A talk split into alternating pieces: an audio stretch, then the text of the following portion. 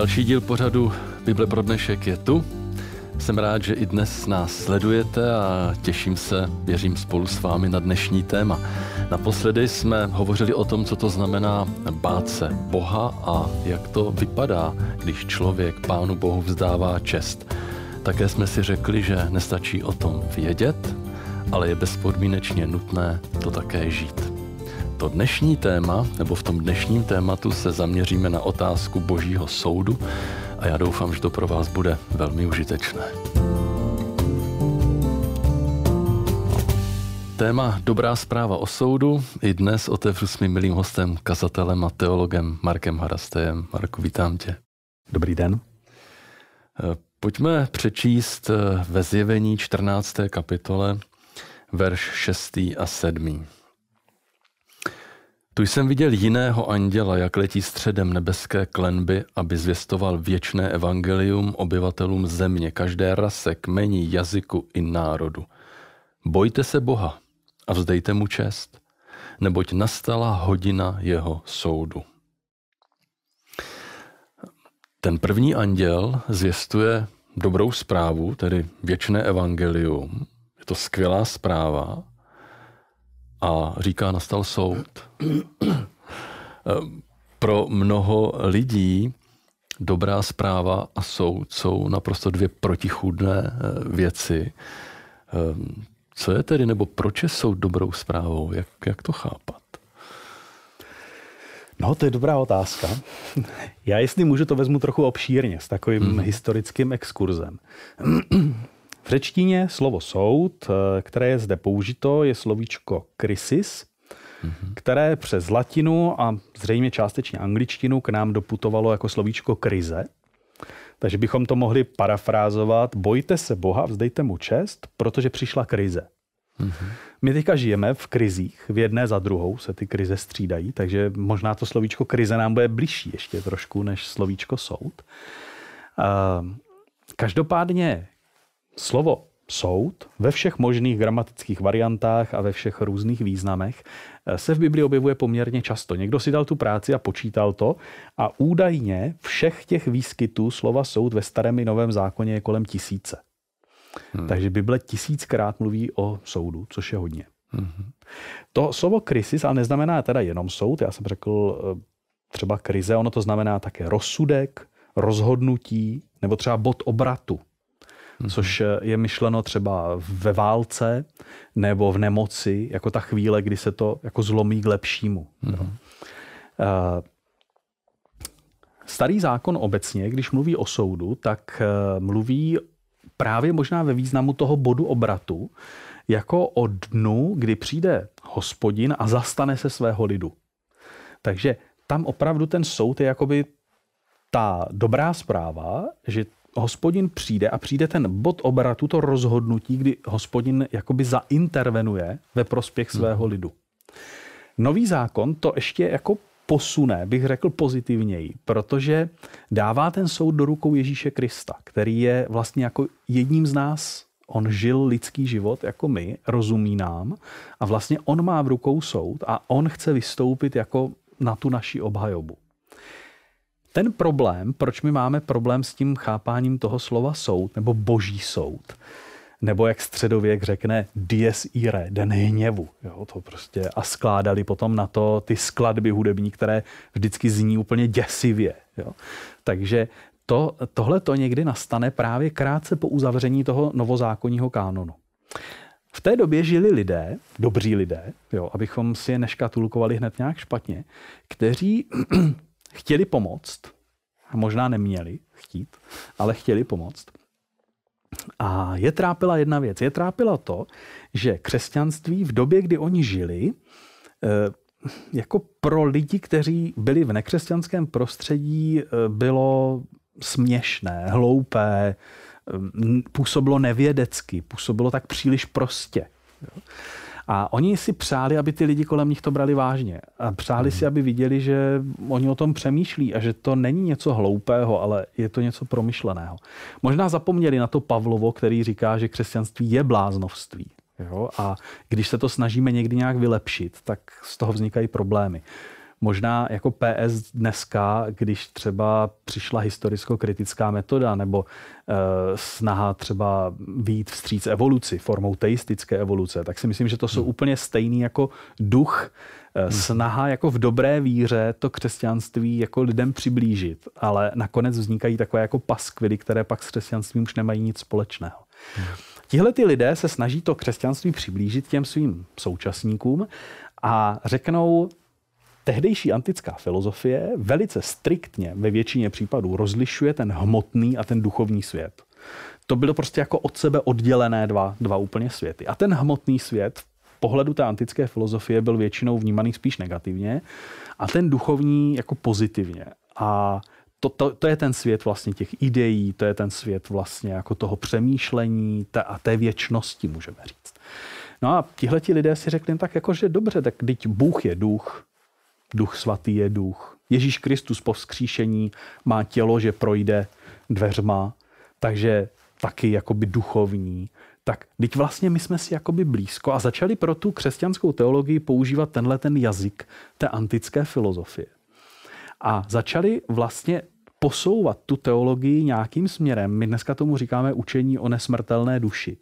Hmm. Směrem, kdy vlastně začali věřit, že i v nás jako v lidech jsou dvě složky. Jedna je ta tělesná, která zemře, a ta, pak je ta duchovní, která v podstatě je nesmrtelná. Jenže tím se jim objevil problém. Tím se jim objevil problém, co, co jako po smrti s takovým člověkem. Jo? Protože mm-hmm. jestli tělo zemře, dobře, zůstane tu nějaká duše, a jako co s ní? Druhý příchod daleko, musí se přece jako ta duše někam nasměrovat. Do nebe nebo do pekla. No a tak musel přijít soud. A to, o čem Bible mluví jako o soudu, se jim naraz jako hodilo to téma a oni ho vsunuli po smrti toho člověka. Po smrti člověka přijde soud. Mm-hmm. A přišel ten soud ve smyslu i takových jako zlidovělých ilustrací, kdy tam byly ty váhy. Na ty se dávaly ty dobré a ty špatné skutky a teďka to jako a samozřejmě ty lidi byli jako realisti, tak věděli, že ve vě- v případě většiny z nás spíš bude převažovat ty špatný co s tím, že? A tak přišlo učení o, eh, o zásluhách svatých, protože jsou svatí, kteří to mají tak vychýlený k tomu dobru, jo, že jim ještě taková kupa těch dobrých skutků zbyde a tak se můžu přimluvit modlitbou nebo zaplatit něco a ten mě tam nějak přisype pár těch dobrých skutků, aby se mi ty váhy jako převážily taky dobře. A tohleto, tohleto přesvědčení o, těch, eh, o té nesmrtelné duši, o tom soudu, který přichází po smrti člověka, o těch váhách nějakých, kde se jako měří to dobro a to zlo toho člověka, vstoupilo celkem hluboko do té kultury a je vlastně i někde jakoby v nás. Samozřejmě v té době přišlo ještě jedno vylepšení v teologii a to je očistec. Jo. Hmm. když vezmete očistec, to je hrozně jako sympatická záležitost. Protože většina lidí, kteří umírají, tak jako nejsou ve škatulce Hitler, to znamená úplně takový ty padouši, co je prostě jasný, že oni jsou jako přímá linka do pekla. Ale jako většina těch lidí nejsou ani v té škatulce světec, jako že bychom je hned viděli v nebi. Jo. Většina těch lidí jsou taková ta šedá zóna. A co s ním? Jo? Jako do nebe? To, nebylo by to zase moc laciný, kdyby ten člověk už šel rovnou do nebe. A do pekla nebylo by to zase moc krutý. No a to učení o očistce je přece jako krásný, že jo? protože vlastně ten strejda, který vám zemře a vy víte, že to byl takový grázl trochu. Ale taky v něm bylo něco dobrýho. Tak on je v očistci a vlastně on se časem do toho nebe může posunout. Jo? A přitom to není jako vlastně vůbec laciný. A tohle všechno se nám do té teologie dostalo. A my jsme si vlastně to nasáli, protože jsme součástí té kultury. A ten soud primárně máme zaměřený na nás. To znamená, když se řekne soud, tak máme za to, aha, to je ta chvíle, kdy budou poměřovány moje dobré a zlé skutky, někdy po smrti, a rozhodne se, kam půjdu. A tohle Bible vůbec neříká. Tohle vůbec evangelium není. No a tak eh, samozřejmě musím se zeptat, jak, jaké je teda biblické učení o soudu. Co tedy ten soud znamená? Tak nám to částečně napovídá ten text v té 14. kapitole, tam je napsáno, že slyšel toho anděla zvěstovat, volal mocným hlasem, bojte se Boha a vzdejte mu čest, neboť nastala hodina jeho soudu. Jeho soudu. To není mhm. soud náš, to je soud boží. On má soudit ne nás, ale Boha, ten soud. Ten soud, o kterém tady čteme, je soud nad Bohem. A to je právě to, jak vnímáme ten velký příběh toho velkého sporu, kdy Satan obviní Boha, že Bůh se chová jako despota, obviní Boha, že eh, on není ta láska, za kterou se prohlašuje a tím začne ten velký problém ve vesmíru. A ten velký problém vrcholí Golgotou, kdy Ježíš odhaluje boží povahu. Všem hmm. ukazuje, že Bůh je láska. A na, na konci těch dějin probíhá soud, který má vlastně před celým vesmírem i před lidstvem odhalit, jaký je Bůh. Kde je ta pravda? Proto, jestli tady ten anděl zvěstuje, že přichází jeho soud, přichází chvíle, kdy Bůh definitivně před všemi ukáže, jaký je, obhájí se a může vlastně ukončit ten příběh zla na téhle, v tomhletom vesmíru. Eh, když bychom chtěli ten soud vztahovat na sebe, protože samozřejmě nás se analogicky pak týká také, protože ono to má samozřejmě to B, že? Bůh se obhájí, ale pak musí nějakým způsobem obhájit před těma nebeskýma bytostma a primárně před tvým andělem strážným, proč ty máš jít do nebe. Protože pro toho anděla strážného, který zná celý tvůj život, to bude dost složitá otázka. A on by měl obhájit, že ano, Jindra Černohorský do nebe patří, není nebezpečný, aby jsme ho sem vzali. A je to fér, že ho sem bereme do toho nebe. A tohle samozřejmě ty nebeské bytosti řeknou, dobře, ale proč tenhle ne a tenhle jo? My jsme ty jejich životy viděli. Hmm. A to je vlastně ta druhá část toho soudu, kdy Bůh obhajuje svůj charakter a potom obhajuje své rozhodnutí nás vzít do nebe. Obhajuje své rozhodnutí, že tohodle člověka se rozhodl omilostnit. Moc krásně to vystihuje jeden z nejkrásnějších textů, který máme v Bibli. Jan 3. kapitola 16. verš. Budu ho číst až do 18., kde je právě řeč o tom soudu. Neboť Bůh tak miloval svět, že dal svého jediného syna, aby žádný, kdo v něho věří, nezahynul, ale měl život věčný. Vždyť Bůh neposlal svého syna na svět, aby soudil, ale aby skrze něj byl svět spasen. Kdo v něho věří, není souzen. Kdo nevěří, je již odsouzen, neboť neuvěřil ve jméno jednorozeného božího syna. Hmm. Možná ještě jiný text přidám, Jan 5. kapitolu 22. a 24. verš.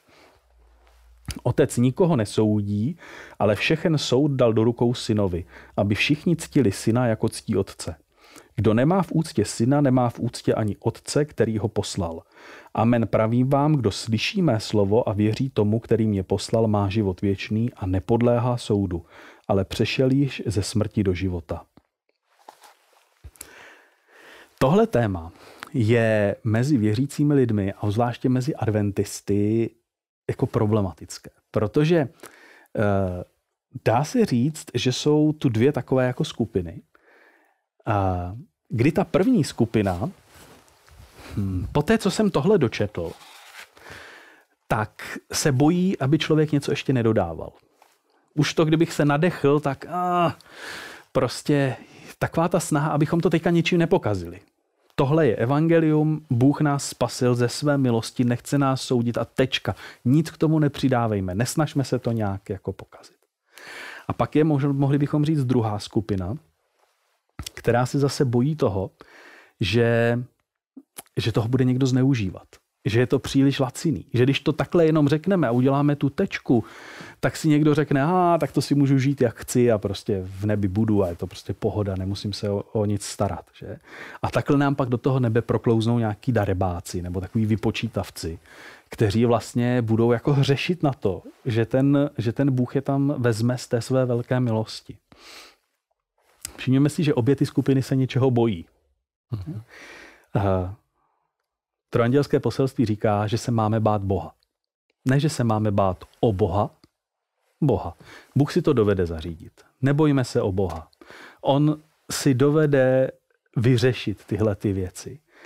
A popravdě, jestli někdo má pocit, že někdo bude hřešit na to, že Bůh je příliš milostivý, tak ještě nepochopil, co to znamená to bojte se Boha.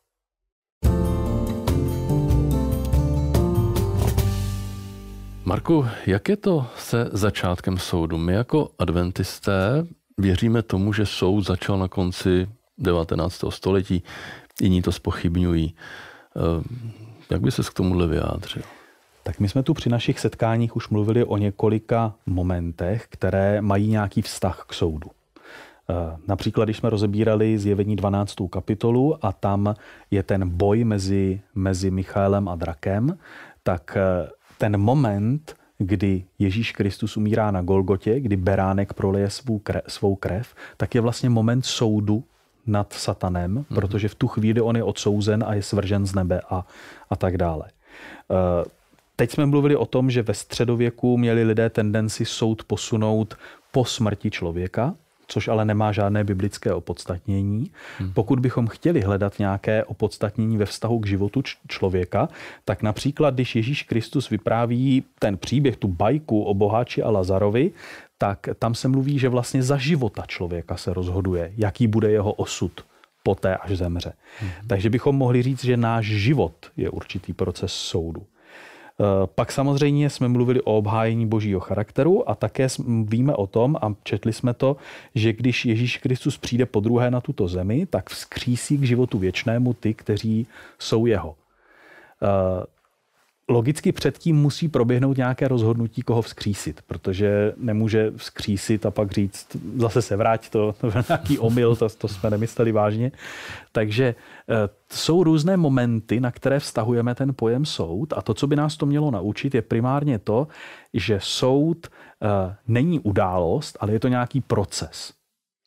No a teď záleží, jak se na ten proces díváme, z jakého úhlu pohledu. Pokud bychom se na ten proces dívali z úhlu pohledu můžeme říct vesmíru, tak jak ho vidí celý vesmír, tak ten soud začíná ve chvíli, kdy Satan obvinil Boha, kdy Satan nařkl Boha z toho, že je despota a není láska.